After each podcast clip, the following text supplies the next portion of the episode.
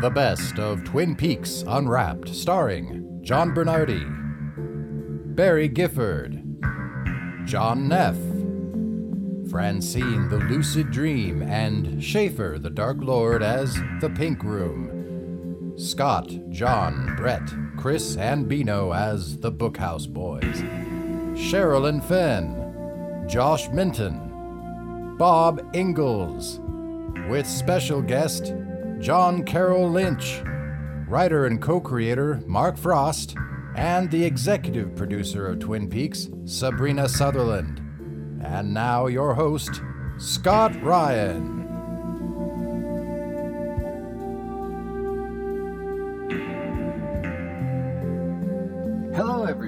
This is DJ Scott Ryan, and you're listening to KTPU 25.3 on the old AM dial, coming to you live from White Sands, New Mexico. It's August 5th, 4:30 a.m. in the morning, right here in lovely 1956.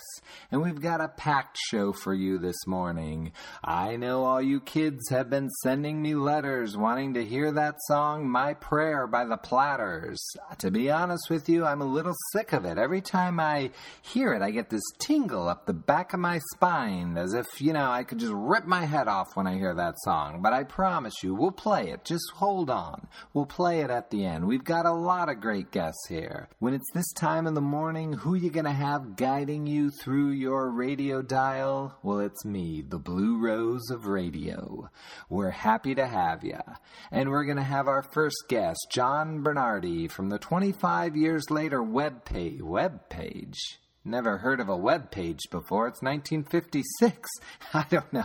I don't know these crazy kids. He's talking about his earthquake theory. I'm not sure what an earthquake theory is. I remember in 1945 I was around here and I'm telling you, there was an earthquake. I'm not sure what they were doing out in the desert. Government says it's fine, and you know, we can always trust our government. Of course we can. Let's listen in on John Bernardi and his earthquake theory. Recently on Sparkwood and 21 podcast, they read some feedback. They had their own uh, secret history of Twin Peaks discussion about the book, and they had some feedback from you near the end of the podcast. There's a theory that I have for the time discrepancies that nobody else seems to be talking about yet, and I would Hmm. love to be able to just put that out there for people. It's it's a section under earthquakes. Leaning into science for a moment, the BBC Science Hour played a segment within weeks of the uh, Secret Histories release with geologist Ross Stein, who was explaining the system of fault lines that were creating a large number of earthquakes, uh, uh, suddenly wreaking havoc across towns in Italy. In the specific situation Stein spoke of, he said the tectonic plate Italy called home was being compressed until about a million years ago. Now it's being stretched so its faults are trying to figure out how to do something different than it was born to do, and they're reorganizing. He said the lines were little broken shards of faults that haven't been organized by repeated earthquakes into a long, continuous, smooth fault. So that means if you jostle one fault line, you tend to move the others around it, and no one fault is able to rupture for a very long distance and produce a very large earthquake. So we get these little groups or families of moderate sized events. Reread everything Stein just said, but instead of fault line, substitute with the name of someone who's had an interaction with a lodge, like Parsons or even Briggs or Cooper. And every time you hear earthquake, substitute with timequake. So every time one of us meets a lodge denizen or we reach into one another's worlds, our realities scrape against each other at a proverbial fault line and it becomes charged. Uh, enough meetings like that, and the line between our realities will slip, and a reality quake shakes up time. I'd have to say the original main shock in Twin Peaks, and the reason I'm so keen on this earthquake metaphor in the first place, occurred when volcanic activity, you know, fire-based volcanic activity, in the Twin Peaks area formed Blue- Pine and Whitetail Mountains. Deer Meadow Radio's Mark Givens is fond of mentioning the Michener-style book Frost wanted to write as early as 1990 that would begin with the formation of the mountains and focus on the weird electrical energy that settled between them. So I feel good saying this was on Frost's mind the entire time he was writing Secret History. A lot to unpack. Holy smokes. Yeah. Your argument is that we're not saying this is an alternate reality, and this is not like we're not going with the idea that it's um, a fake dossier. I don't think any of that could happen because if it was one, I mean, if it was an alternate history, we'd have one dossier. Hmm. or it, it or it would somehow be able to travel across like so many multiple timelines it would just get too confusing but i figure with the way if you look at it just like from a like a metaphysical geographic event i say later on it's kind of like you know if you skip a rock across a water and like you see a ripple form it's like the events that are most important are kind of at the top of those ripples as Hmm. it fans out and all the other events like you know norma's mom things like that they get kind of pushed or rewritten and you know it's like the the most important things are around the point of impact so like wherever the character was at a main shock such as like oh i don't know laura palmer's murder all those facts around it are basically set in stone Hmm. and you can kind of move things around however you feel like. Like if you're, say, a writer who doesn't want to exclusively uh, adhere to canon religiously, but you're the kind of person to meticulously go back and figure out exactly what kind of pieces are in this watch uh, called Twin Peaks that you're working with. I think Frost is both like really fascinated by being able to rewrite things, but also in a way that it's not going to like counteract anything. I, I think the way the earthquake metaphor can work, it, it allows like canon inconsistencies just to kind of sit next to each other like they do in the secret history dossier. You know, basically, it, it, you think of it like the Star Wars trilogies. You know, you've got the original one that uh, you guys and I grew up with Hmm. and then you've got the special editions.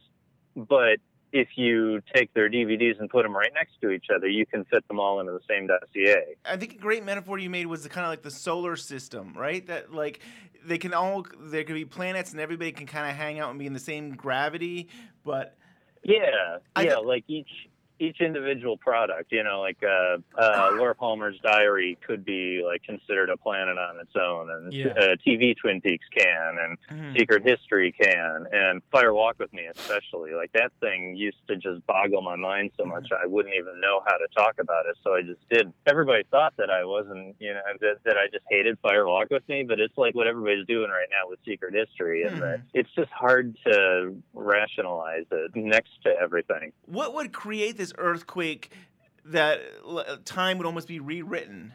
okay, Jack Parsons, for example, you know, it's like he, he does all that Thelema magic in the lodge where the lumber came from Twin Peaks area and et cetera, et cetera. Hmm. And, you know, it's like he, he's, uh, he's trying to summon basically a force, which I'm assuming comes from the lodge. I mean, I know the lodges are barely talked about in this book at all, but Hmm. I think the whole book is like literally every single page is about our interaction, our world's interaction with the lodge's world Wow. and like the fric- the friction in between.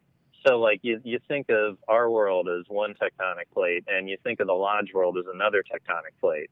When Jack Parsons ripped between our worlds, that's one big huge frictional plate slippage or whatever whatever the actual term is. The repercussions happen from there. Like Margaret and the the two guys getting abducted as children. I mean, it's Hmm. it's in the 1927 article that Andrew Packard wrote, and it's in the 1947 article that uh, Robert Jacoby wrote. But you know, you, you figure the abduction is also an interaction with the lodges, so like that's kind of friction between our worlds when we interact with them.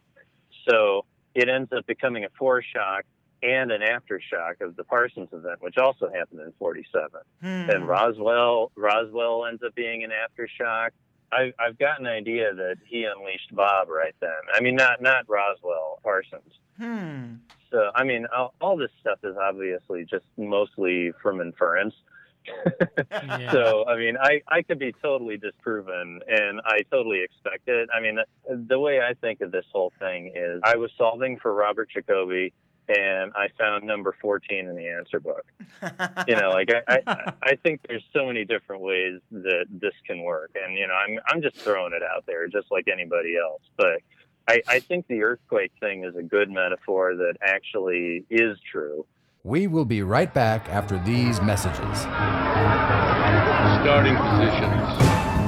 The first journey through Twin Peaks concluded two and a half years ago, and ever since then, viewers and subscribers have been asking if I plan to cover the return. The answer is yes.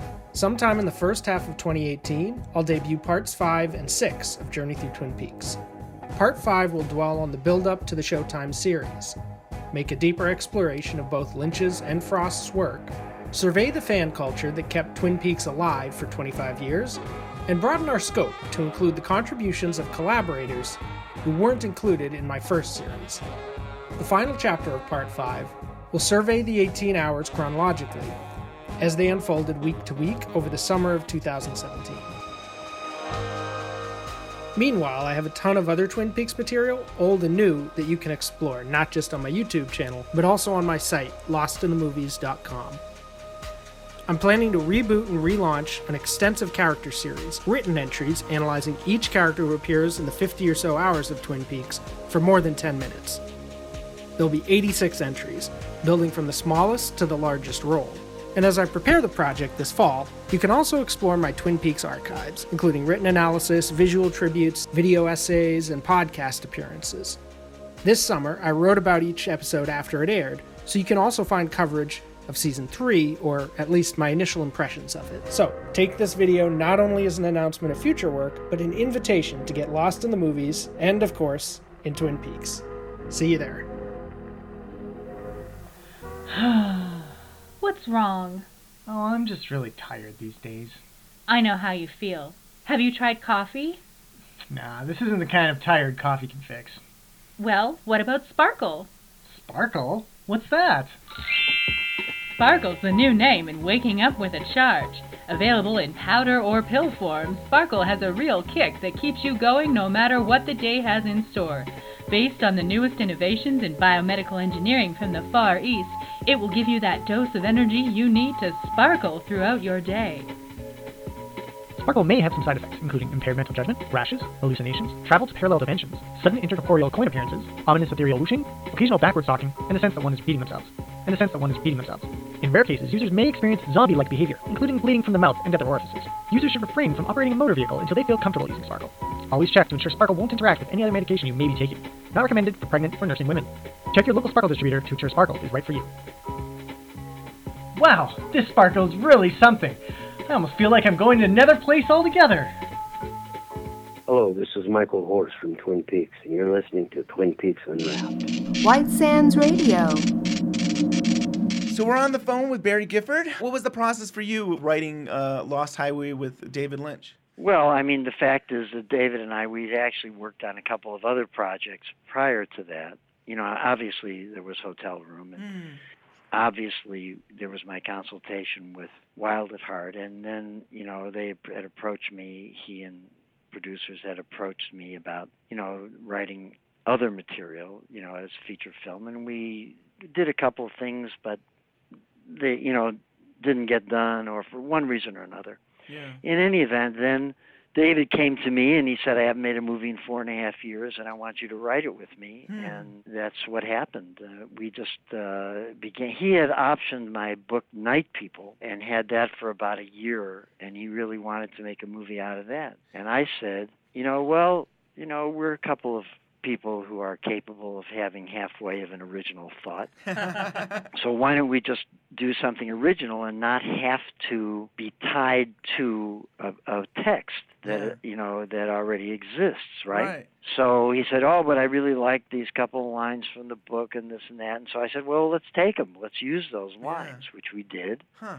and which included the title and uh, you know where one of the women says to the other, "We're just a couple of Apaches, you know, riding wild on the lost highway." Hmm. and toward the end, w- which eventually went into the voice of Mr. Eddie, saying, "You know, you and me, Mister, we can out really out ugly them some bitches, can't we?" Yeah. And so, so the thing is, those lines, you know, found themselves in the movie in an important way, and so that's what we did. We just created something new under the sun. And one interesting thing about it is that it has been and still is the subject of classes in universities Hmm. Yeah. you know from I, I I mean I've been asked to speak at various times at basically at film schools like in Rome and in at Stanford just last year. You know, they have a whole class and in fact my youngest son took a class in Lost Highway at UC San Diego years ago. Wow. You know, which was taught by a French professor who didn't know that my son was in the class. Actually, Wow, that's funny. he got an A. And later, when he found out, he came to my son and asked him if he could show this paper that he'd written about it to me and to David or to meet us or something. Which, Yeah. you know, that didn't, that didn't happen. Uh, But in any event, we weren't interested in that sort of thing. But Right. in any case, that movie uh, has, you know, maintains itself in, a, I think, a very important and interesting way, and certainly has a great following that amazed me. If David always repeats the story that a unit publicist came up with this, and I think it did happen almost simultaneously. In fact, Huh. but what happened was we'd written the first draft of the screenplay, and then I had to take uh, a couple of weeks out because I had to go to Spain and elsewhere to do promotion for a book or a couple of books. And uh, when I was on the plane, I happened to sit next to this woman who was a psychiatrist, and she was teaching at Stanford at the time. And she's a Swiss woman. Her name was Manuela Kogan. She really was unfamiliar with my work or with David Lynch's work. She didn't watch TV. She didn't go to movies. She didn't read novels. She'd asked me what I did, and you know, we just had this conversation. We were flying from San Francisco to New York, and where I was going to catch a plane to Barcelona. I described this tour, you know, what we were dealing with, with the plot of you know the of what became Lost Highway. Hmm. And uh, I said, Do you think this is feasible? Does this make sense to you in some way? And she said, Oh, yes, what you're describing is a psychogenic fugue, Huh. a fugue state where somebody, you know, is overwhelmed by a particular problem and uh, develops this condition where they can only escape but within their own mind. Hmm. So at the airport at JFK, I called Lynch, told him what happened, and that this woman had come up with the, you know, this analysis. And I, I know this really did happen. Now it could be that uh, the unit publicist at some point in there also came up with this. I, I'm not sure uh, of the nature of, of that event, but in any event, that's what I know happened with me and my then repeating it to Lynch. And in fact, we invited this woman, psychiatrist, uh, professor from Stanford at the time. She's, I think she's back in Switzerland long since. We invited her to the premiere, That's great. That's awesome. and she came. And she came. Wow. wow. That is something. She was great, Manuela Kogan, and and she said this was, you know, was she got a huge kick out of it. It was a great thrill for her, and she was a delightful and brilliant woman, and uh, that really did happen. What influenced you? What influenced me? That's a good question. I, I think it was really organic. It was an organic situation, and, and I know this is an abused and overworked term these days, organic, but it did just grow in this sense because the screenplay really went through a number of changes in the sense that in the beginning, in fact, it was quite comedic. Hmm. And so we didn't really know where we were going to end up with it, but it took its own form. I mean, David had the story uh, that he had had in his mind for some time about someone receiving videotapes of their life and they didn't know who was doing the videotapes like that. And so that was there but that was rather vague but interesting. Of course we adopted that and integrated it into the film. We had a lot of ideas. You know there were a lot of things but you know i'll tell you something write something it's uh based on the characters it's really i let the characters take over the Mm, yeah. characters have lives of their own and i let them go through the paces you know Hmm. and we follow them on on their story i don't start with ideas Hmm. I, I never do. I mean, it's not like I mean, it, there's no rules in any of this.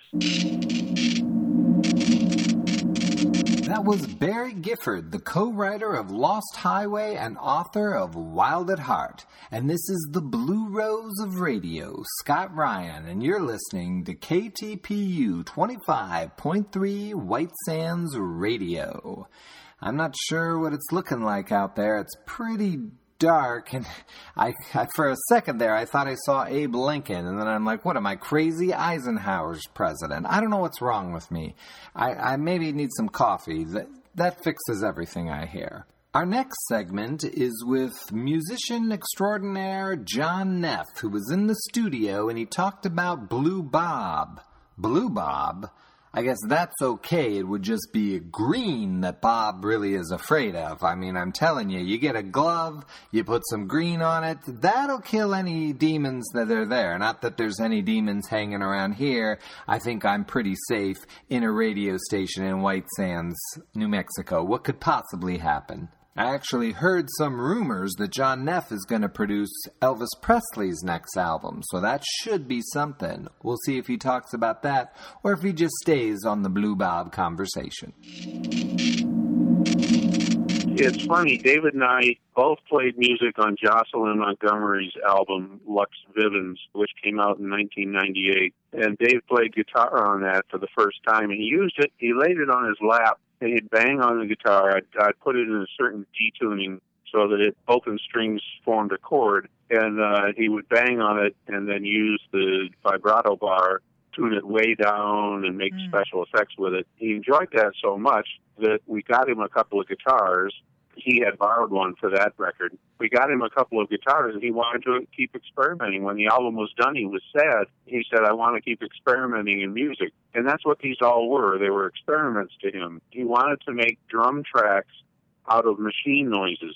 So, for instance, uh, on Pink Mountain Range, on the Blue Bob album, there's a 80 ton metal press that is the kick drum, 8,000 volt Spark is the snare drum, a printing press is the hi hat, wow. and I would make these drum patterns and loop them, and then David and I would play live to them, and then he'd hand me lyrics out of a box, an old shoebox full of typewritten pages, poems that he wrote 25 years ago, and uh, he would hand me a poem and say, "This is the lyrics for this song." Wow! And the first time he did it, I thought, "Well, I'll go home and work on a melody for this thing at night and then come back the next day and sing the song. And he says, No, no, no. Right now, I don't want you to think about it. I want you to just go in and do it. Wow. And so on I think three or four of the songs, he handed me his director's megaphone and wanted me to sing into a ten thousand dollar mic with this megaphone to give it like a sound of a small speaker in a box.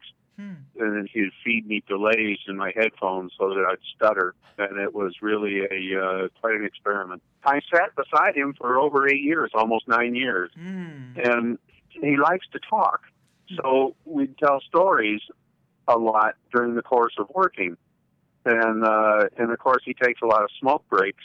So we'd talk during his smoke breaks one day he turned around to me and he says, "You know, we know more about each other than our wives do."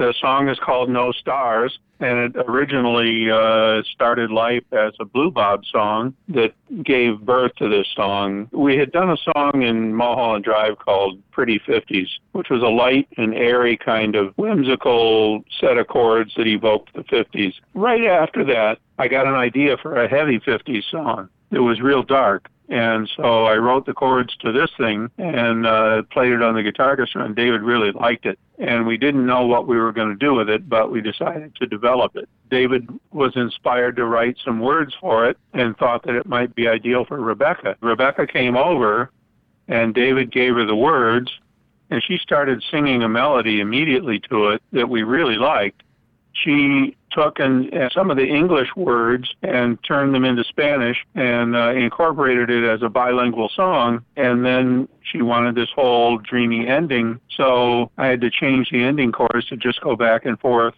and be no stars all the way out. We recorded it the next day. Wow. It was really amazing. That's something. And I put the drums down, and then Dave and I both played electric guitar on it, and I played the guitar orchestra on it. Dave did the lyrics himself, I wrote the music, and Rebecca wrote the vocal melody and the Spanish lyrics. It's an album called Love Hurts, Love Heals, and it was released in November of 2011.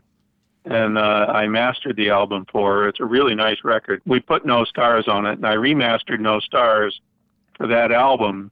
So it sounds a little different than it does on the TV show because the TV show is an unmastered version. So it's definitely worth looking into because it's a, it's quite the experience. The money was minimal, but I'm just happy to see the song come to life. John, I know the answer, but uh, we we see Moby with a guitar in the show. Moby didn't have anything to do with this, right? He had absolutely nothing to do with it. It was just a, a TV band. You've been watching, and uh, what did you think of the, of the new series, John? When I saw the cast list announced, it came to my mind that what David was doing was making a magnum opus or his grand unified field of all of his work. And I do believe that that's what the series is becoming.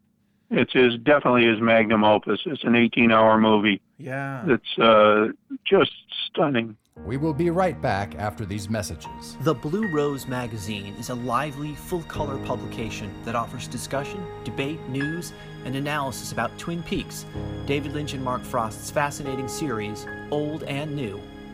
Every four months, the Blue Rose will examine Showtime's new season of Twin Peaks. It will also cover the original classic episodes and the feature film, Twin Peaks Fire Walk with Me. Expect essays that delve deep into Twin Peaks, interviews with cast and crew, reports on current Twin Peaks events, and a regular column about the music of Angelo Badalamenti. Join co editors Scott Ryan and John Thorne as they guide you through this singular, unforgettable work.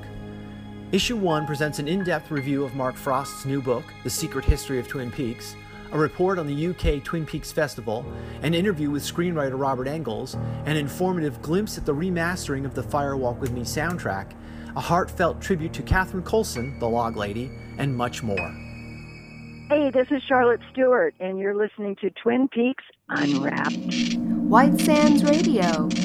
We're on the phone with Francine the Lucid Dream and Schaefer the Dark Lord. I had gone and seen a Pink Room show as a civilian, and uh, afterward, I just, I basically threw myself at Francine and said, I just want to host this. I love Twin Peaks so much. I love David Lynch so much. I'll do anything. I'll write a song for it. I'll dress up. Yeah, I, I was just, I was, I was really, really trying to um, come bearing gifts to like to to kind of prove myself in the show. So I, I wrote that song for the first time that I hosted, and now I just I perform it every time we do the show. And then Francine made a movie around it. I mean, that song is such a gift because it's very rare that you can find a host who, I mean, is talented as Schaefer, but also can write and perform his own music, and then to create a song that is so specifically tailored to our show um, was amazing. So basically, he wrote that song, and then he was hired for every single show ever since. I guess I'm always left with guesses. None the people that I meet can seem to answer questions. There are very long pauses in the dialogue, and I spy a very pretty girl. I'm pretty sure she's gonna die. It's like it's nighttime all the time. Get in the car. My life's a David Lynch movie, which I'm the star.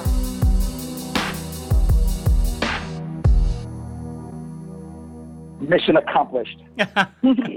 Ladies and gentlemen, please welcome to the stage Special Agent Dale Bartholomew Cooper. Honestly, there's so many. There were so many great acts that night, and one of them for me was uh, that I really liked was uh, Legs Malone, who did uh, the Cooper.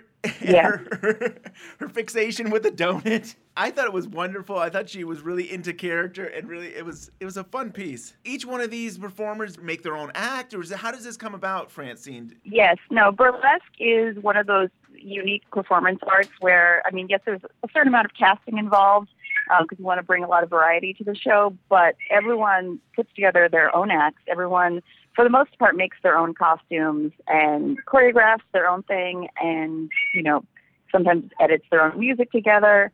Um, it's a very, like, do it yourself sort of art form. Of course, we help each other too. Some people, you know, are better at costumes or better at choreography uh, or whatnot. But um, but no, that this is the thing that is so beautiful about burlesque, and I, I think in particular David Lynch burlesque is that all these wacky weirdos have come up with the crazy ideas they put on stage themselves. That is Obviously, awesome. with the help of an inspiration of David Lynch. The cast that Francine has booked over the years, you wouldn't know how few people are in the core cast of the show because so many of them have a half dozen David Lynch characters that, and they're all total shapeshifters. It's like it's this whole universe is represented in like, you know, a dozen to twenty performers. I think that's the fun thing about doing David Lynch, or like specifically Twin Peaks burlesque, is that there's so many different characters and so many different themes, and you can have an entire show. And I mean, we did that huge show that you saw, and that was still just a tiny selection of all the acts that we've had in the show over the years. You know, there are some really funny ones that you know, we couldn't even fit into the show. There's some like really dark ones too. we didn't get to fit in the show, unfortunately. The amount of time it took to change costumes weren't an issue. I feel like Francine could book a a two hour pink room show of just her act. Wow. wow. You have a count of I counted this. I recently tweeted this. I came up, and this is not including like the different versions I've done, you know, because I've done different versions with like live bands and stuff like that. Uh. But just the basic acts that I've done just for Twin Peaks Burlesque is at least 10. So that's Wow. a full Wow. show. I could do, Yeah. I like started counting all the David Lynch burlesque acts that I have. It's got to be over 20 at this point in my life. Wow. That's something. That is crazy.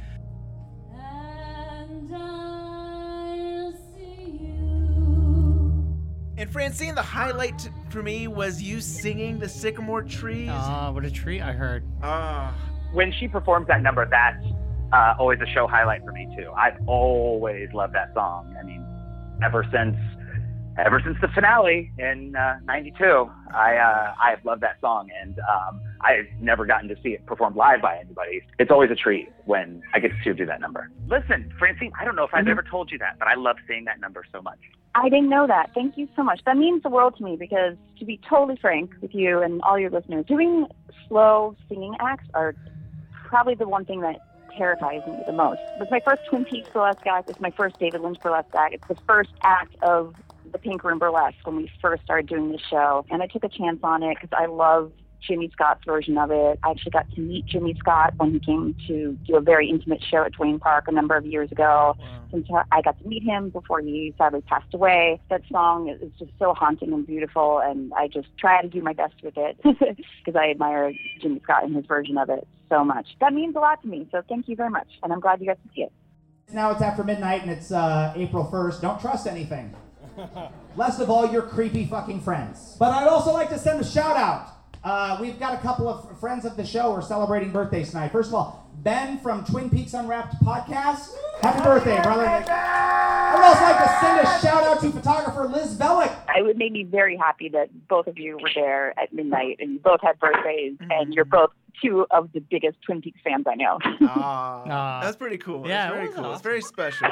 I had I had a really good time. I was gleeful. I was very happy. I think this is probably the best birthday I've ever had. You can't beat. You can't beat that, man. That is awesome. You guys really put on a great show. It really is. I would recommend to anybody to go see the Pink Room. That you know, and that also means a lot because obviously you are super fans of the world of Twin Peaks. You know, you've also hung on to your fandom for 25 years. You have committed time and energy of your art, continuing to keep it alive. When fans like you have this amazing time at the show, it means like, oh, well, then all of those little details and those little those little deep cut references, they all landed on the on the absolute intended audience. It and sure that did. Mm-hmm. fandom at time can be a kind of a tricky thing where it's so passionate, but it can also be so very unforgiving in a way that like unforgiving quality seems to embolden one's fandom. Oh, mm. this they missed this one detail. That that key prop was in the wrong shape because it Mhm. makes you feel like you're more into it. So when people who are are like really passionate fans come and then go on about, and then say things in front of an audience like it was best birthday ever. Well, then it feels like they all these weirdos did a really good job. That was Schaefer the Dark Lord and Francine the Lucid Dream from the Twin Peaks Burlesque. I love burlesque. I saw Jolson do some burlesque show down on Main Street the other night. It was great. This is the Blue Rose of Radio, Scott Ryan, and you're listening to KTPU 25.3 on your AM dial. So, I want to give you a little traffic report. Got a strange call from a woman pulled over to a payphone and just screamed in my ear the whole time, screaming about some sort of dark figure crossing the street. Please, people, don't call in here. We have professionals to create the news. We would not just take news from someone on the street and then air it. You know, this this is radio. This is important stuff here. So please, Don't call in. I'm sure the roads are fine. There are not figures out on the road. This next segment was when we took the show on the road to the Roadhouse in Washington State, and we talked about episode 12 of The Return with the Bookhouse Boys. I heard that when they recorded this, it was very, very quiet, and there was no outside noise at all because people are respectful when people are recording an interview. Take a listen. Ben, we're at the Twin Peaks Festival, live upstairs in the Roadhouse. This is part 12 called Let's Rock. All right, so this is Brett. I'm from Milwaukee, Wisconsin. We had a lot of exposition and dialogue and information about the Blue Rose, which we have not had ever up until this point. That was like a huge download of information for us. Um, I thought it was great. I have to watch it again because we were all buzzing so much with excitement and uh, really pick apart what they were talking about. But that was amazing for me as a fan that's wanted that information for so long. Going into this season, thinking, will they address the Blue Rose actually in dialogue? Is this just going to continue to be a, you know, kind of a thematic metaphor? Are we actually going to get something? And that that was it. So that was gratifying for me. This is Scott Ryan from the Blue Rose Magazine. This is John Thorne from the Blue Rose Magazine. And we're here today to talk about a very sad death in the Twin Peaks family the death of John Thorne's Dream Theory that passed away at the ripe young age of 27. The Dream Theory did not die tonight. Oh, it's dead, my friend. It Yes, not- I saw it. You're going to give me a chance to respond? I just wanted to say yes, sir, that it died. I, if you go back and look at the text that I wrote, I never claimed that Chet Desmond was a figment of Cooper's imagination. Just he dreamed that sequence with Chet Desmond. That Chet Desmond, since he failed to solve the Teresa Banks uh, murder, that maybe another agent could have done that. And whether Chet Desmond was real or an actual living being, either one was possible.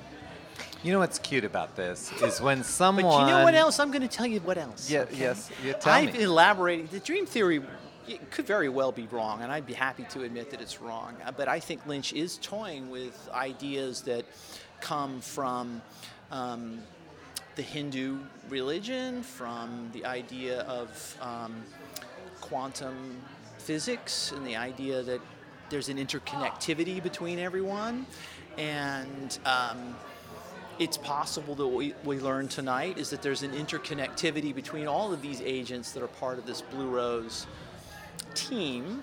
And it's real curious to me how um, Gordon Cole will look at um, Albert Rosenfield and almost communicate without words as if they are the, the sum of their parts. Okay. That was really well put. But let's get back to the fact how the dream theory is dead because for years you have said that Chet is a apparition of Cooper, that he is taking the place of him. Not that he's a real person. We even had this argument How did in it the Mark die? Frost How did thing. it die? Well, when they said that Chet worked on a Blue Rose case, Yeah, okay. which we saw. I mean, Right. we've now seen them, so Right. it's it's gone, buddy. And, and uh, let's. It was a great theory. I loved it. I miss it. But I'm again- to again, its I'm- I'm waiting to hear the- why the theory's wrong. When Mark Frost's book came up, and Yeah. you said this was No. sad when they mentioned his name. This was this was causing trouble, and now we know he's a, he works on the Blue Rose. So. And this is a Blue Rose task force, which made me happy. You know, that was very interesting. I really liked because that. I well, I loved it. I mean, because we're the Blue Rose Task Force, asking people to subscribe at BlueRoseMag.com and join the Blue Rose Task Force. That's what makes me happy. I don't want us to fight, John. Hearing that Albert is the only That hasn't disappeared. Yeah. Yeah. Well, unfortunately, confirming that Chet is still missing.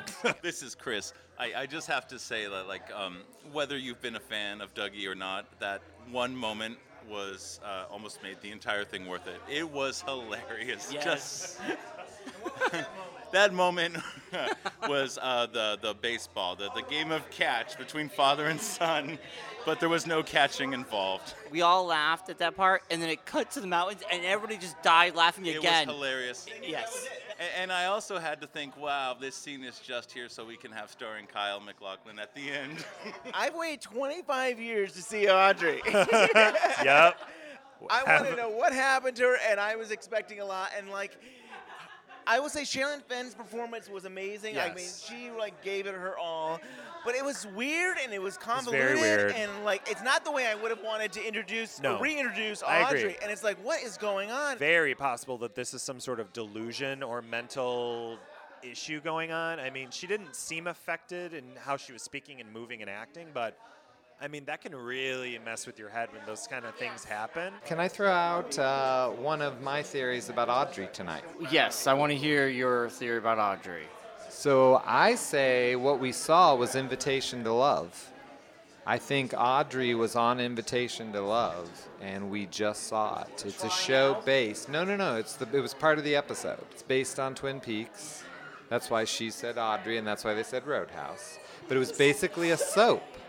Yes. And everybody was cheating on everyone, and there were prenups. It was all the things that happened in Invitation to Love. It was just a, a newer version. Spencer's theory about the Audrey scene, Mhm. uh, and again, I want to credit Spencer, is that that scene was um, a play acting scene with Audrey and a potential therapist. That uh, Audrey is in some sort of rehabilitation, that she's got a psychological issue, and that her therapist, that guy, was. Um, you know, working through a scenario with her, humoring her, trying to guide her. Mhm. Uh, there's a contract that's mentioned at some point, which Right. doesn't seem to be a marriage contract, but something else. Again, I, uh, when Spencer said that, it seemed to make that seem more Well, I mean, I important think to me. Um, I think that's certainly an idea, and I, I actually don't seriously believe that it's invitation to love, but I think it's a cool idea because it was so soapy. So my name is Ben um, Bino on Twitter, aka. First of all, I've just been having the best time at the Twin Peaks Fest. This is my second festival, and it's just been incredible to be here in Twin Peaks and to to be able to be in the Roadhouse and to watch an episode, uh, a new episode of Twin Peaks, is was just a, a you know a once in a lifetime experience. Um, maybe you know maybe we'll get to do it again. I don't know, but I mean when when we started watching it, my eyes filled with tears um, and to be surrounded with some of like the coolest fans, you know, it was just amazing, and and the celebrities and everybody that's there. I've had the time of my life, and uh, and I love you, Ben and Brian. This is my favorite show. uh, it's been yeah, it's been awesome to see you guys here and, and to You're get the to know first you a one we met. That's right at the um, at the car rental place We were at renting SeaTac. a car, and he's like, "I recognize your voices. Are you Ben and Brian?" And we're like, "We are." And we're renting a car, and it's midnight, but it was great because you were like, "I will talk to you later." Yes. And then we just drove off. I don't want it to end. I'm still processing. It's like, what? We went to the Palmer House and we went to Ronette's Bridge and we went to, of course, the Double R Diner and we hang out with all Yeah. these celebrities and it's. I said, "Let's go to the fest. It's a one-time event. We'll go." I'm here going. It's like getting a tattoo. It's like you just want more. I just want to come back again. Like We will be right back after these messages. And remember, kids, drink your Ovaltine. Ovaltine is fortified with vitamins and minerals to keep you working hard and playing hard the whole day long.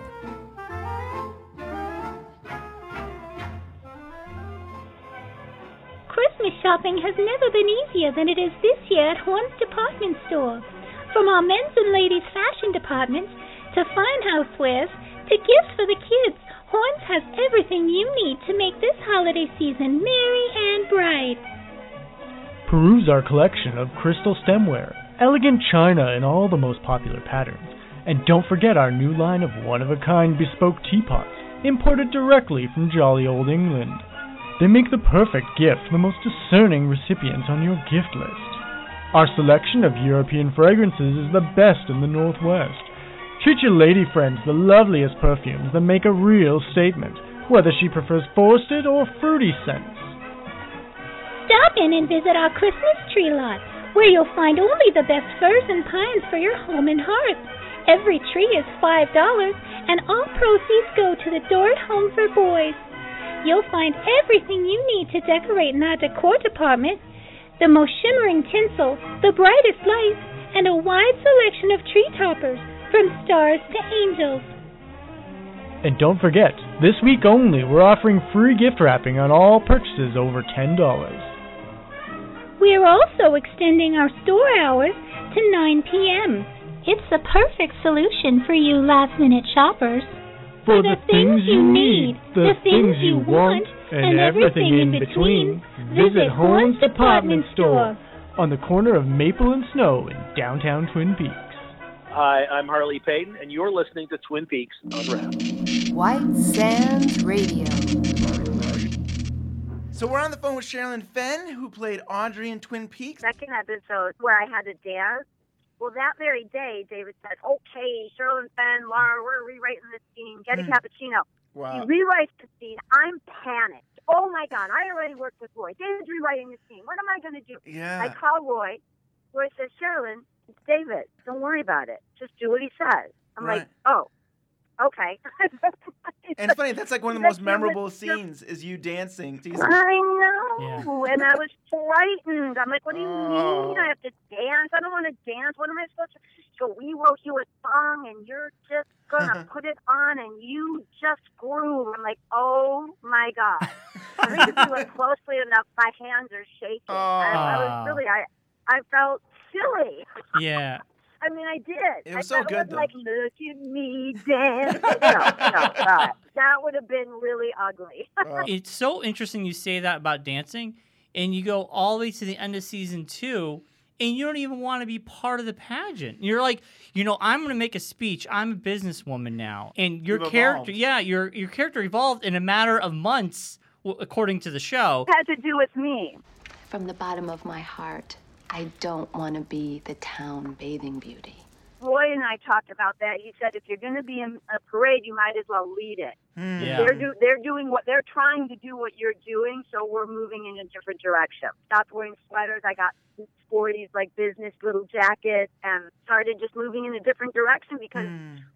they were trying to, you know, it was crazy, you Yeah. know, and we had lost David the second season. I Mm. mean, he wasn't there. And David doesn't do things to be weird for the sake of being weird. Right. Yeah. Um, that would again be like playing sexy instead of just, you know, you're a person. It's sexy when somebody's authentic and they're Mm. just like emotional and trying to find their way. That is where Roy really had a hand, where he said, "Let's move in this direction." Yeah. You know, she wants to become a uh, special agent. She's Mm. going to show him, Right. and she's now that she has this love to fill the hole that her father never gave her the love. Um, she had purpose. All of a sudden, she had a purpose Hmm. And she saw the way she, you know, it was never explored. I wish it had been more. You know, her brother, her little brother Johnny, and the way he was treated, and why he was that way. And Kyle and I were friends.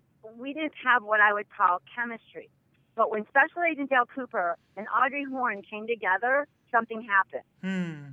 Okay, uh, it just did. Yeah. Um, and at a certain point, David said, "Are you in love with you know Kyle?" I'm like, "My God, no." I said, "No, not even a little." Yeah. You know, and not even no at all. I said, "But Audrey thinks you know he's the bee's knees." so what do you want me to say? I don't. Something happened, and it was a great thing, and um, life goes on. yeah, yeah. You mentioned clothing earlier. I guess you brought you wore some of your own clothing on the show. All the time, yeah. Oh wow, that's really cool. I would have been in really big sweaters, big, huge sweaters like the girls in the first episode. Yeah. They had a big one. I'm like, uh uh I ran and grabbed my baby pink cashmere antique sweater, which David ruined, by the way, because when they put me against the wall with the Norwegians, she kept saying, tighter, tighter, tighter. and they like, like pinned it and wrapped it into a ball behind my back and totally stretched it out, but it was worth it. Yeah, a lot of the sweaters, the lace top sweater. I mean, a bunch of them were mine. I was That's just really starting cool. to bring in my own stuff. I didn't know that you could even Yeah. do that. I didn't know you could just say, "I'm going to bring my own clothing." You were the best dressed on the Yeah, show, definitely. Definitely. Well, normally you couldn't, but see, Audrey was barely in it in the pilot. I don't think anybody knew that that was going to happen at Yeah. all. Mm. At all. So they're like, oh, we don't care if she wears a pink sweater. You know, it doesn't, you know. Right. Yeah. You know, it didn't. It just didn't matter. And then all of a sudden, it really mattered. Yeah. Yeah. Thank God. How do you think the fans are going to react to Twin Peaks tw- 2017 with, without spoiling anything? without spoilers. spoil- What is Yeah. your What is your gut feeling about the In a new se- couple words. Yeah, with- without spoilers, without getting you in trouble. what I like, the world doesn't. You know what I mean? Hmm. I don't really Right. know. Um, and also, David didn't like hand out scripts to all of us. Wow. So I know what I do in it, Yeah. and that's all I know. Right. you know. Yeah. I personally feel, or I kind of feel my way through life. Um, what David ended up writing for me was amazing. Hmm. It was it was wonderful. Oh, I was awesome. so excited and challenged and nervous and thrilled and and that's you know and we had a great time doing it and we just you know it, it was a bumpy ride getting there and but once we got there we just and hugged and he's like it's great be happy Oh, you know and he said that he loved doing it so much he said if people like the show that he would do more Oh, that would be now david can change his mind as we know you know Yeah. but he said the hardest part is writing it it's just really buckling down and getting it Mm. written he said but you know Sherilyn, it, you know he's like you never know you never know and that's the truth Yeah, right you you don't never know know. Yeah. Right. you have no it's a, it's a throw of a dice they could love it they could hate it but he loved doing it so much he said if they love it i would do more and That's i'm like something. that's Oh, great That's, that's awesome. That was the real Audrey Horne, Sherilyn Fenn, we had in the studio some time ago, right here on White Sands premier Twin Peaks radio show. And I am your host, the Blue Rose of Radio, Scott Ryan. Time's about 5 a.m., and I could use a refill on my coffee. I haven't seen my secretary for a while. I'm sure nothing bad has happened to her. She was, um, out filing some papers by her uh, filing cabinet, and you know, I'm sure she just maybe alphabetizing things, and I think everything's fine. I have a letter here that wants to hear my prayer. That's all anyone ever hears. I can't quite read the name. It's like from Fred Blug or Frog Bug or Fred Frog. So I don't know who wrote this letter, but they really want to hear my prayer. I tell you, we'll get to it. We just have a lot of guests today on the show. Now, we have a very special guest, a Joshua Minton from something called the Red Room Podcast. Not sure what a podcast is. I'm gonna guess that some. He broke his arm, and they're putting the cast in some sort of a pod that goes around the arm to fix it. I can't say. I'd never heard of such a thing, but I guess I'm interested to find out about something called a skeleton key of season three of Twin Peaks. Here is Josh Minton. And so you've been doing this skeleton key. Can you tell us how this came about and maybe explain for people who don't know what a skeleton key is? Yeah, well, so first of all, it explains absolutely nothing. You're not going to come here and find out any of the mysteries. Look, I'm not John Thorne. I'm not Scott. I, I don't. I don't look at it as critically, probably as most people do. You guys included with that, Dave Bushman for sure. But you know what? What I do very well in my own uh, professional life is business analysis. So I take complex data sets and I make them simple so that you know even a CEO could understand it, uh, which you know that's a it's a, a small skill set, right? So when I got to episode or part three uh, of this return, and that was the the episode with the uh, Purple Lodge or whatever we're calling it, right? Mm. I thought, boy, I wish I had a cockpit with which I could see where uh, Mark Frost's narrative is being deconstructed and then reconstructed by Lynch as he, you know, builds these scene sets for us. So I set out to uh, create exactly that, a tool for myself to try and understand what exactly was was going on in this show. Yeah. So we can start from there. And so, if you will, and it's very hard to describe this thing uh, with words when you don't have it on the screen, but I'll do my best. If we could just take a black rectangle in your mind and imagine that you had a uh, a mixing board, okay, and uh, picture David Lynch and Mark Frost standing over this mixing board, and and you know, I'm thoroughly convinced that Mark Frost wrote a linear script to this show, and then handed it you know, to David Lynch and said, "Do what you're going to do. Uh, the only caveat is I have the final word because I've already published a book that takes place after this show, and there's going to be another one that comes after that because you need two last words when it comes to, to David Lynch, right? uh, so." I, I love this story already, right? And the idea that Lynch is going to take it, maybe throw out 20% of the script. I, I, don't know. You know, it, you just got to allow for that when it comes to David Lynch. He's going to second guess himself and change as he's actually filming things. So, uh, you know, with that in mind, uh, we've got a completely deconstructed linear script that's essentially been Pulp Fiction, right? I think that's a Yeah. consensus in the community now Yeah, is that yeah. we've got multiple timelines, fractured scenes, uh, loops that are going on within the same scene, just crazy, crazy things going on. So how can we possibly put our arms around this thing? Well, my approach was to go part by part and break it down in terms of narrative, right? So, you know, m- my my history and training comes from a writing school, so I deeply appreciate Mark Frost's ability to kind of rein in David Lynch when it comes to story, and and I I do think we're telling a very, very rich story right here that's multifaceted. I mean, if, if I had to put a literary reference to it, I would say the closest thing is probably James Joyce's Finnegans Wake. Um, it, it, it really is a work of art on a scale that's never been shown on television before. Um, and, and the vitriol in some of the community is, uh, is testament to that, right? So the idea of just breaking it down by narrative. So if we just take the first part, if we can all remember back to that first part, and remember the first scene was Cooper sitting with the firemen or the giant as we knew him then. They're listening to that old old style phon- phonograph, right? Yeah. Yeah. And that was that was scene one. It kicked off. So that's a narrative. Cooper, I in my mind, I'm like Cooper escapes. That's a narrative. And it turns out that as of the airing of part 13, we've now seen three hours, 20 minutes, and 42 seconds of that story of Wow. Cooper escaping. Yeah. So something? just consider that.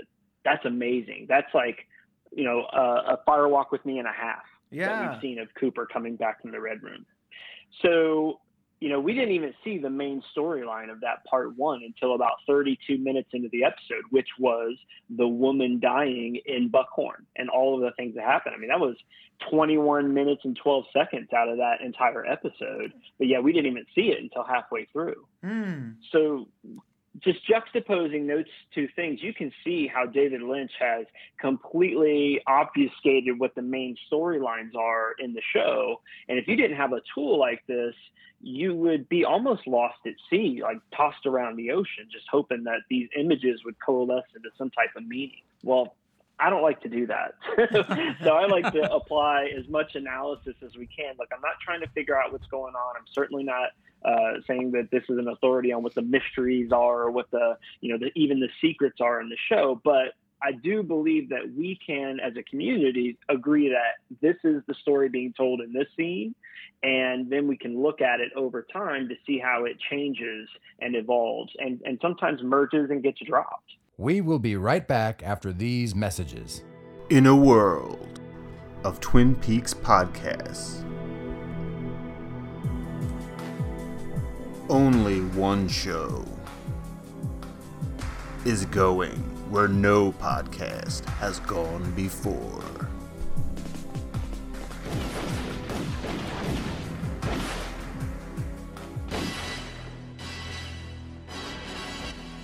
Welcome to Deer Meadow Radio, the movie. You were expecting someone else?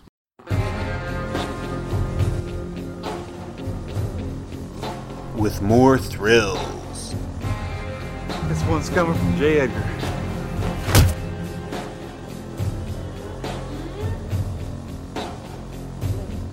more chills, The downer you are!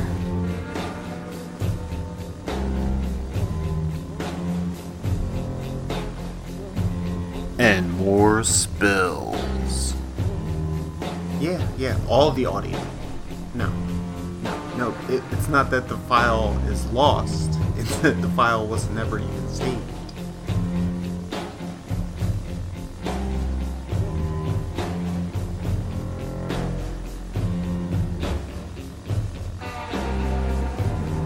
and celebrity guest stars. Is that is that kind of how the book was Hey Mark, I got one piece of advice for you. You Yeah. gotta get a life, buddy. You gotta get a life. Deer Meadow Radio, the movie. Coming someday.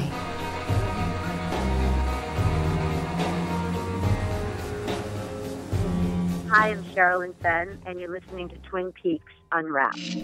White Sands Radio.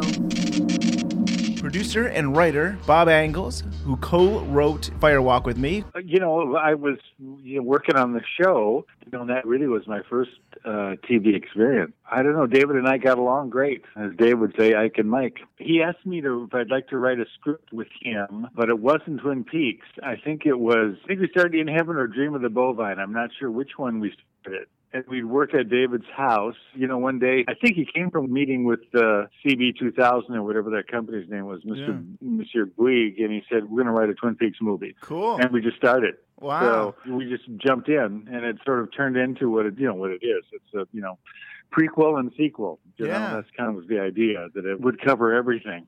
Totally. You know, before and after, which which kind of does. Yeah, it does. But I think he didn't feel like he was done with the series. It was my guess. You know, Right. looking back on it.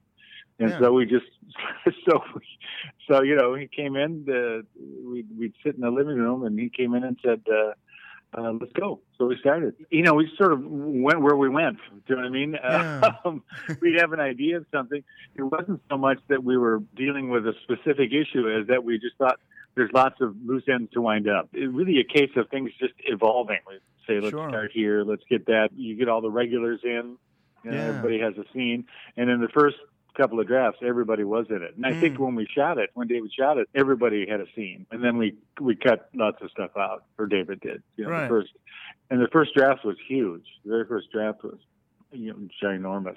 You know, I bet. My guess is that that that first draft was probably 180 pages, something like wow. that. And I think that I think Uh, the first cut of the film was like five hours. So it's like you could have had like two films with with all the material you guys had. Yeah, yeah, and I think David at one point wanted to do an intermission, and then whoever was, uh, I think it was Bob Rainey who was the the money guy behind this part of it. And America said, no, we're not. You can't do that because it uh, we got to be able to show this movie, you know, five times in a day or whatever it is. Did you read Jennifer Lynch's Secret Diary of Laura Palmer preparing to write the script? No, no, Oh, yeah. uh-uh. Wow. I'm actually impressed because That- there's definitely things in there that feel like it's from the diary. We all knew what was going to be in the diary, but no, uh, I mean, it, you know, it all comes from David. It's all Yeah. the same source. Yeah, but they kind of match up, don't they? I guess. You know, Cooper originally in the first uh, draft, he was supposed to solve the Teresa Banks case, or he was investigating it, and then it got switched over to Chris Isaak. And I'm sure you get this asked all the time, but I thought I'd approach it as if Kyle MacLachlan had decided not to do the, the movie at all, do you think Chris Isaak would have taken on more Cooper role of like, oh, talking to Albert and Cole and and being in Laura's dream and saying, "Don't take the ring"? Could you have seen Chris Isaak having a bigger role in the film? Oh yeah, you know, Kyle didn't at first didn't want to do the movie, as, as I recall, and we said, well then, uh, Chris Isaak will. you know, it's pretty simple. Right. And somewhere in the course of getting everything ready to go, Kyle reconsidered. So we that that that made it a change, which was kind of cool. But that was completely showbiz. I had heard an interview, and I, and I don't know if you can clarify it more, but you had mentioned about David Bowie's Agent Jeffries and his purpose. Part of his purpose as creating this character was to kind of help Kyle Cooper get back into the film as a transition. Can can you talk any more about that? I think that was part of it. It was a way to get him back in the in the movie. I don't recall anything other than that uh, David's assistant Debbie Trutnick uh, would always come in when we were writing. She'd always come in and and joke about uh, what part David Bowie was going to have in the movie. so then we so then we had a part for him. That's know? pretty good, though. It's a good part.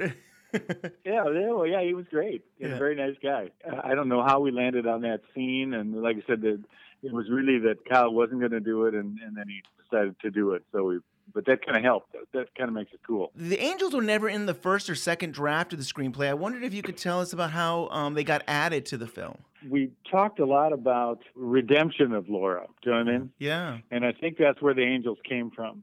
Is that that idea to lift her up, literally? So your wife had a part. uh, she- Uh, she she did several things in the the original series, and she did stuff in the uh, in the film. You know, she's the waitress in The Great Northern. Trudy, I believe. Yeah. Yeah, she's Trudy. Yeah, and I would always write when I do a script. I would always write a scene in the Great Northern. It was Wow. kind of an inside joke for Yeah, everybody. yeah. You know, and I'd say, you know, they'll meet at the Great Northern, and she's a wonderful actress, but you know, she does musical comedy. But it Yeah. was uh, Recently, uh, reading uh, uh, the new issue of Blue Rose magazine, where you talked to Scott Ryan, and you mentioned that she was the one that came up with "Let's Rock" on the windshield. Of, yes, that I think that was she's the person- brilliant. She would always say Corstel all the time. Wow. when we were doing that.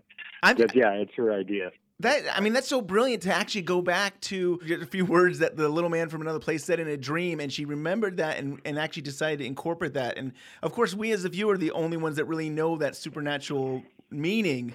But yeah, you'll have Right. to tell her how, how incredible that it was that she added Oh, that. I will. Yeah, You know, she'd also Michael Anderson. You know, the guy who played the, yeah, little man from the another place. guy. Most of the time, when you see him on screen, my wife Jill is somewhere just off camera feeding him the backwards lines. Oh wow. A lot of the stuff where he's like looking up, he's actually listening to Jill.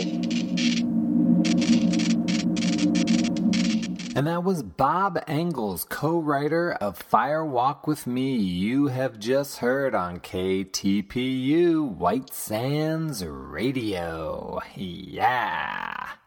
Um, I don't mean to be distracted. I just felt like I smelled some burning ash of some sort in here. I hope everything's fine, but you know, this is radio and we have to go on and have no problems. And yes, yes, the phones are lit up begging me for my prayer. I'm going to play it. I'm looking for it, all right? We're going to hear it.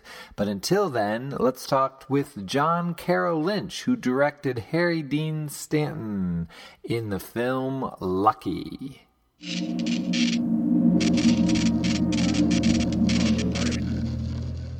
What's the matter, Howard?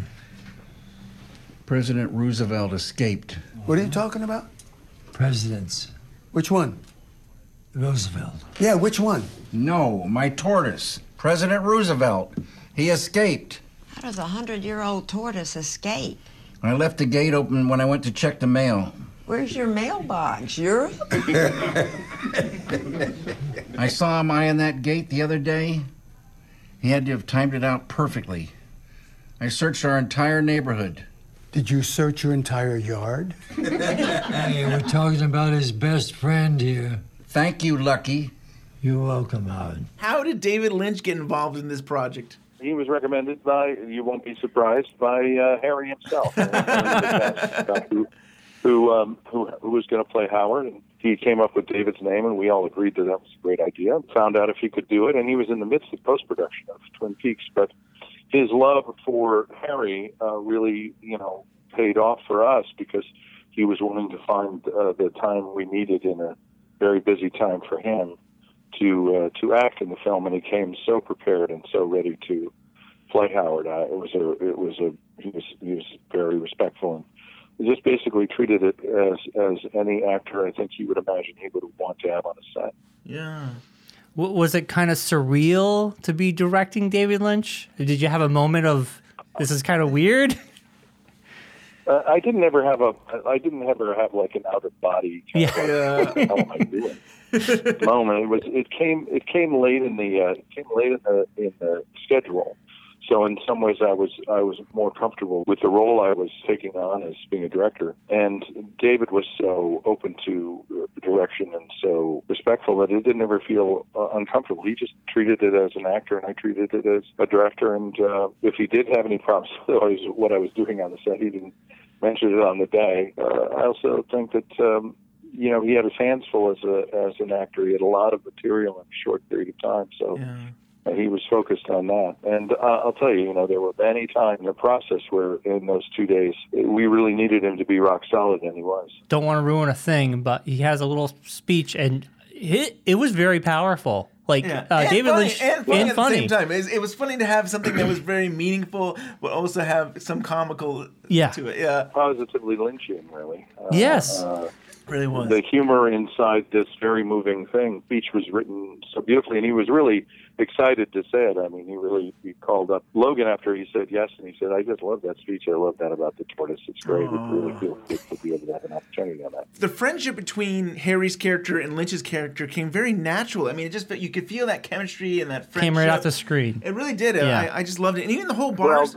because they know each other, they know each other so well as people, and it was a great shorthand. I've I've had the opportunity to play with uh, play with friends and to play friendships with close friends on film and on stage, and there's nothing like having that shorthand in those years between people. It's it's it's very difficult to establish that uh, so quickly with people that you don't know. So it was a it was a big leg up uh, the warmth that David and Harry have for each other, and and how that had exhibited itself when they were acting those two parts. Done in 18 days, is that right? It was like 18 days you you filmed this.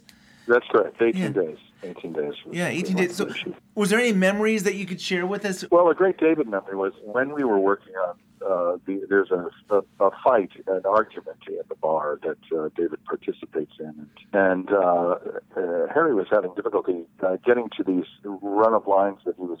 He turns the argument on to Elaine, who's played by Beth Grant, and he was really struggling getting there. He would get to that point, and it would just fall off the table. He just could not remember that beat. He was so frustrated because why am I even saying this? And I explained what I thought the reason why, and he did what I've done a thousand times, which is turn to my fellow actor, in this case with David, for leverage against the director. And, uh, and he turned to David and he goes, David, do you understand why I'm doing this? And he said, Yes, I do, Harry. I understand. Oh. And he goes, Well, why? And uh, and David turned to me, and I waited for a minute. And I said, No, go ahead. And said, go ahead, say whatever you want to say. And he he turned to Harry and said, It's not my place to say, Harry. Huh. It Wow. was, it was just like, I'm going to let you direct this. Yeah. Yeah. That's awesome. And uh, I really appreciated that. That is really cool. Yeah, that is Awesome. cool. Wow. It's a really special picture. It, it is a movie that, that features Harry Dean Stanton in uh, an exquisite performance. We will be right back after these messages. Hello, friends. This is Francis Albert, and it's Christmas time again. If you find yourself in Las Vegas this holiday season, make sure to stop into the Silver Mustang Casino and Lounge, where you'll find all the games of chance and skill to keep you warm during those cold desert nights. And you never know, Mrs. Jackpots is always looking for her man. So stop into the Silver Mustang Casino and Lounge. You won't regret it, baby. Oh, the weather outside is frightful, but the fire is so delightful. There's only one place to go Silver Mustang Lounge and Casino. Doobie doobie doo. He's your favorite father from next door, who's light on his feet and has a voice that is out of this world. Leland Palmer is back and ready to sing all his favorite hits. Back and ready. And enjoy his frantic rendition of Mairzy Doats. Oh, there's dotes and nosy dotes, a little lambsy divey, a kiddly divey too, wouldn't you? You think you've heard Leland Palmer, but you haven't heard him like this. With his exclusive track featuring longtime friend Ben Horne. Getting to know you, getting to feel free and easy. Available on two EPs while supplies last on B.O.B. Records. Leland Palmer is now booking for birthday parties, bar mitzvahs, and holiday parties. To order with COD or credit card, please call toll free 1 800 Leland Palmer. That's 1 800 572 5637. And to save on shipping and handling charges, send 1995 to P.O. Box 262 Pearl Lakes. Get, happy. Sing hallelujah, come on, get happy. Sing hallelujah, come on, get happy. Get ready for the judgment day. Sing hallelujah, come on, get happy. Get ready for the judgment. Hi, I'm Kimmy Robertson, and you're listening to Twin Peaks Unwrapped. White Sands Radio. So we are on the phone with Sabrina Sutherland, executive producer of Twin Peaks: The Return. Hi, Sabrina. Hello. nice to be here. So, when did you actually meet uh, David Lynch? Like, and when did you get maybe your relationship grow to the point that you maybe you were a lot closer? Well, I mean, I met him on the second season, but you know, and I met him. I obviously worked with him on these other shows, but I was just in kind of a different capacity. I think maybe Lost Highway, interacting with him a little bit more, just because I'd be on set and I had I was then production supervisor, so I went up from production coordinator to production supervisor. I was doing a little bit more work on the show and having to deal with him a little bit more, and I'd be the person he'd have to, you know, if he wanted a, a crane or something like that, something that's outside of the norm. I was the person because I was controlling the budget and the everything, and so he would say, "Hey, can we get a techno crane today? Can we can we work that in?" And that Yeah. would be me. Neat. That is really something. Yeah. And you were involved with uh, Twin Peaks: The Missing Pieces. Can you tell us a little bit about how you, what your involvement with that was? Sure. So, in order to do the missing pieces, myself, I guess, a, cou- and a couple other people, we went to the storage where all the film was and went through all the boxes to figure out what was in the boxes. So, I kind of created budget to see if it was feasible to do this and you know what it would cost, and then find out what exactly there was. And of course, uh, Noriko went through and was able to catalog all of the the film that was there. David went through to see everything and see what was left and what could actually be used, what was considered something that wasn't already used. Hmm. Um, because Noriko hadn't worked on the original either on Fire Walk with Me. Yeah. And Dean uh, went through all the, the sound to see what was there. Let's see, just kind of overseeing the editorial process Yeah. of getting all of that stuff together and working with MK2, who has the film, and getting it to CBS. You know, these scenes are the scenes that are there. There's nothing that's missing. It is the complete film, and whatever is not included in there was not shot. Wow. So these these really are all of the missing scenes. There there's nothing there, and you know we weren't sure. You know, people were thinking maybe it would be 30 minutes, but to be an hour and a half, that's really great. Yeah, it's like almost like a, another movie, really. Yeah. So- And the way David put it together was just so brilliant. I It thought was. it was like its own film in it, in- you know, in its own way. Definitely. It's pretty neat. And so now here we are with the new series.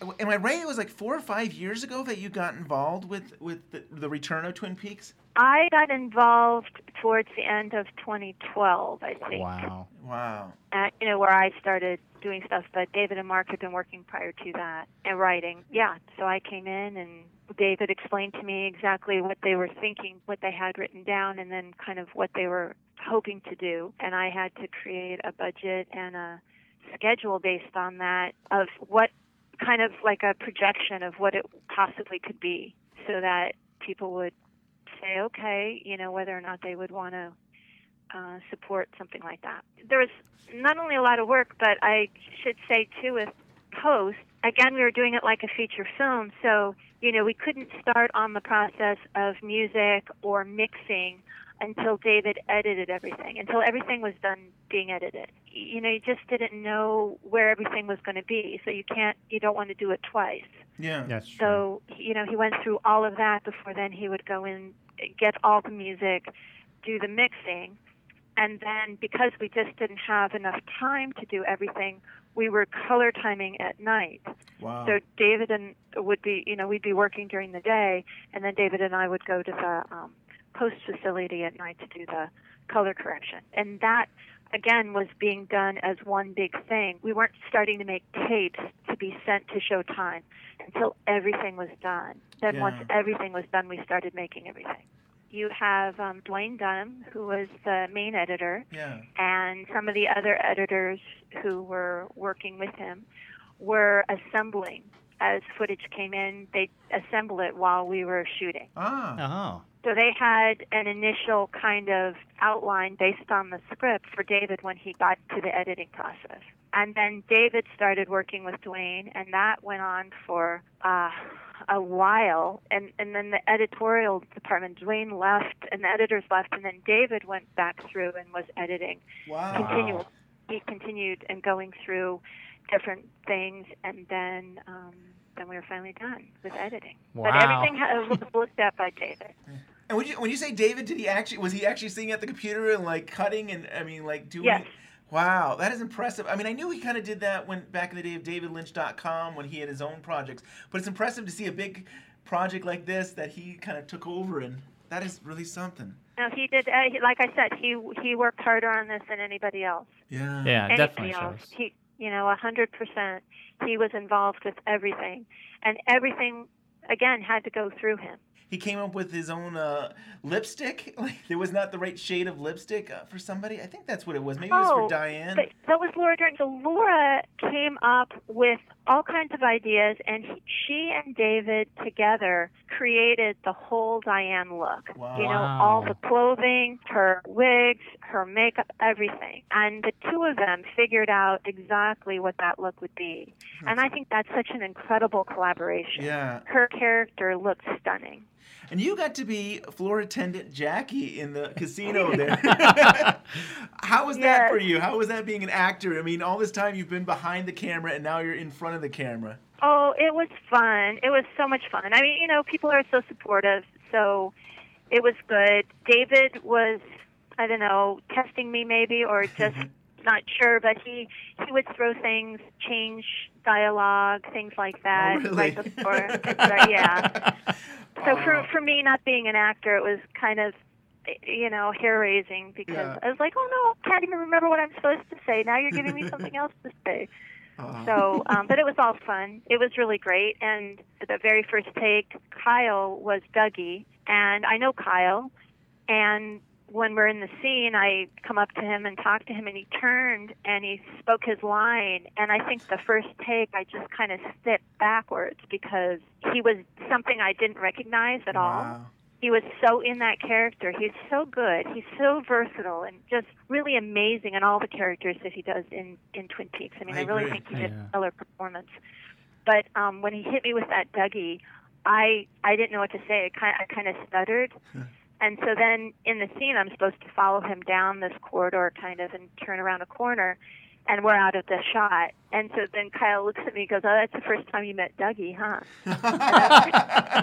totally. In the AMA, you mentioned you were still working on Twin Peaks: The Return. Uh, well, first, let me just qualify one thing. So you guys know, and it's just, I guess, because of the way it's been promoted through Showtime. But the show is just Twin Peaks, and the return is something that Showtime put on so that it could be distinguished in like the TV guide or whatever that it wasn't the original series, that it was the new series. Hmm. Ah. Yeah. But it's so you know it's just Twin Peaks. If we got to ever see your the script, which we all would love to see, would it on the script would it just say Twin Peaks? Yeah, I think I think it just says. Let me see. I have a script right here. let me look. Um, you know, to be honest, it doesn't even have a cover page. Wow. Ah, that's secretive. That is something. Yeah. So there is no cover page, but it is just Twin Peaks. I think about that whole sweeping in the roadhouse, and I imagine that that wasn't in the script. I just imagine that like someone maybe was actually sweeping, and David was like, "Okay, let's let's just keep it going." And and can you share with that? Was that a, a scene that was just in, he was inspired to do? Did he have a lot of happy accidents? That was something that he came up with. Uh, that it wasn't scripted, but it wasn't somebody was sweeping. And Willie, who was doing the sweeping, worked on our crew. Wonderful guy. I think David asked him if I think he had. It it wasn't that David saw him. David had it in his head, his mind's eye of what he wanted to see, and he asked, "Hey Willie, will you go over there and sweep?" And so Willie went over and swept, Yeah. and just said, "You know, just keep sweeping." It was Yeah. because of you, because of your hard work every day that we got this product. I know Lynch and I know Frost and so many other people were part of this, but it was also what you were doing every day that made this happen. So I want to say thank you Yeah. so much for that. Oh, well, thank you for saying that, and you're welcome. And thank you guys for being the fans that you are. I know that the show wouldn't be here now if it wasn't for the fans. I know that. Yeah. So we're all so grateful for the fans. So thank you guys.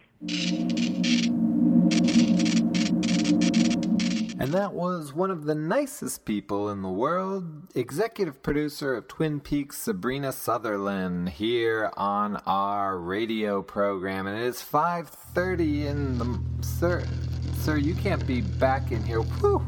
I mean, take a shower, dude. You've got some... Yeah, that's a real nice... I'm so glad you're doing your beatnik poetry here. This is not a poetry reading, sir. That's very interesting. And I'm not thirsty, but I appreciate. The horse is the white of the eyes, and dark within. Oh, we're still going with the poem. This is great. Uh, oh, oh, a head massage. I'm not really in the need for. Hey, man, clip those things, will you? Take some fingernail clippers to the. Ah, hey, hey, hey, hey, and still with the poem. This is how I grow out. Come on. Ah, hey, come on, buddy. Please, one. Just hold on. I gotta say one thing. Can I please just say one thing to my listeners? This is important. Just. Oh, hiya. Listen, thank you. I just want to say if you're a Twin Peaks fan, make sure you go out and subscribe to the new subscription of the Blue Rose magazine at bluerosemag.com. We have the 2018 subscription for issues 5, 6, 7, 8 available now. It's the Log Lady subscription, and you can go. Uh, oh, this is the water. I get it. I get. I got bluerosemag.com. Ah!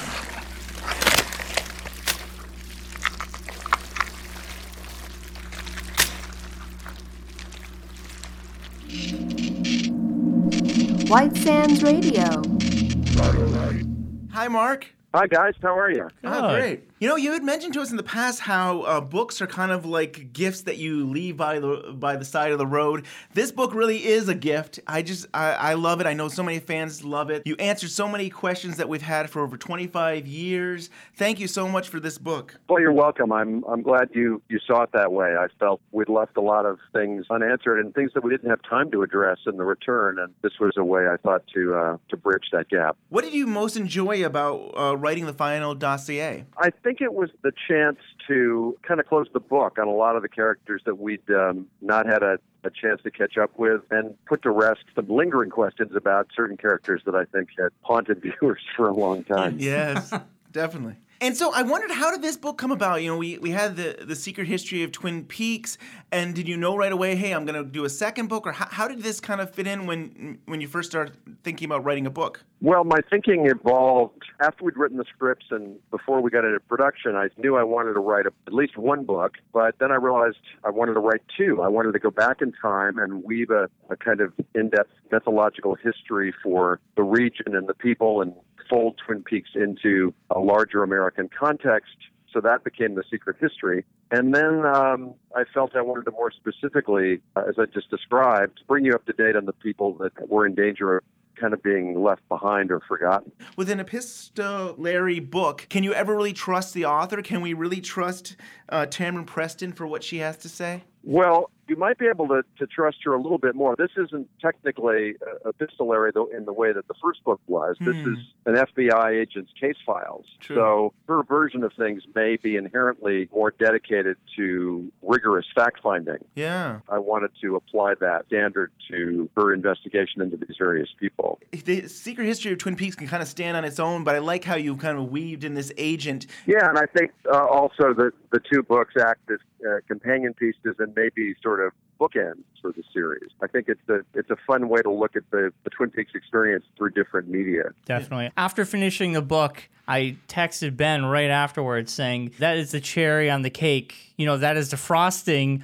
on the K. It was just so good. Um, good. And I was like, Mark Frost is the heart and soul of Twin Peaks. I did uh, the analogy of, of this coming as sort of the dessert course to the end of a long and multi-layered meal felt pretty apt. Can you share with us the origins of how the new series came about? Started with my calling David and saying, "Hey, I think I might have a way to get back to Twin Peaks," and we had a lunch in August of 2012 at Musso and Frank's. And enough came out of the conversation to pick up the thread and start following it. We started talking on a regular basis and nine months to a year, I think, before we actually started writing anything. But it was a lot of really fruitful discussion and laying the groundwork for what was to come. And that's how it all began. And I think I heard you guys hadn't even thought about 25 years later, which I think us, us all us fans keep thinking, oh, we're getting close to 25 years. The, the show should come back. But you guys didn't even think about that. Is that right? My recollection is that one of the things we did first after deciding to pick it up was actually watch the final episode together. Huh. And, you know, there's that moment where she turns to Cooper in the Red Room and, and says that line. And, you know, that was certainly the moment when the spark plug ignited. Isn't that That's cool. That's really cool. Is that was that the first time that you guys actually had sat down together to watch that last episode? Uh, yes. Isn't that something? Isn't that Wow. that is that is really something? You were recently at the Austin Film Festival. I think you shared something about the character Rodney's cut. Uh, Rod Mitchum. It's a very simple story. He'd been injured, slightly injured, during an onset accident. A light had fell over and hit him just below his eye, actually more, more on the cheekbone. They'd already shot some scenes with him, so David devised this way of figuring out why there would be a band-aid or a scar or you know the trace of him getting that injury. I thought that he came up with a hilarious way of doing it. I'd heard that your dad actually uh, shot his scenes before uh, through Skype before and maybe during pre-production. Is that right? That's correct. I was back east visiting him. It was a, a little more than a month, maybe, or just about a month before we actually started production. And we actually shot it on Skype with David in LA and my dad in upstate New York. And I was there, and my brother Scott was there, and my son Travis. So we actually had uh, all three generations together. Travis was the, the production assistant, and Scott was helping with the lighting, and it was kind of fun. What a great moment that you guys had, but also for I mean us fans just to be able to see Doc Hayward again. I mean that was really a, a great scene. Very special. Yeah, I, I felt really good about that scene and spent a lot of time getting it right. There's talk you'd be open to another season possibly of Twin Peaks. Well, no, what I said was that I'm considering it. Okay. And that's what you would normally do. I haven't spoken to anybody about it, but, you know, I'm mulling it over. And that also goes for any any chance of another Twin Peaks novel. I mean these these these last two have been great. We really Yeah. enjoyed them. We'd love to have more. Yeah, that, I, I guess that would come fall under the same category. You know, Yeah. we'll we'll have to see where where things go from here. Of course. Well, you know, we hope this isn't the end, but if this was the end of Twin Peaks, this is a very satisfying ending. Very. And uh, thank you, Mark. You're very welcome, guys, and great to talk with you again. And thanks to you and all the people in the Twin Peaks community for hanging in there for so long. And uh, hope it's been a good ride. White Sands Radio. When the twilight gone. And no songbirds are singing, when the twilight is gone, you come into my heart, and here in my heart you will stay. While I pray.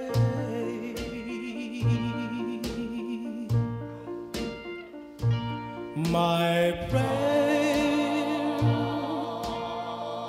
is to linger with you at the end of the day in a dream that's divine.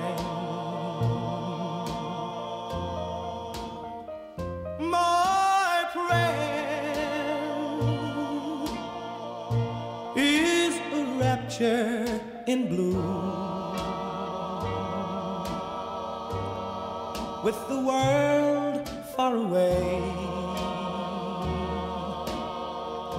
And your lips. This is the water, and this is the well. Drink full. And ascend. This is the water, and this is the well. Drink full and is ascend.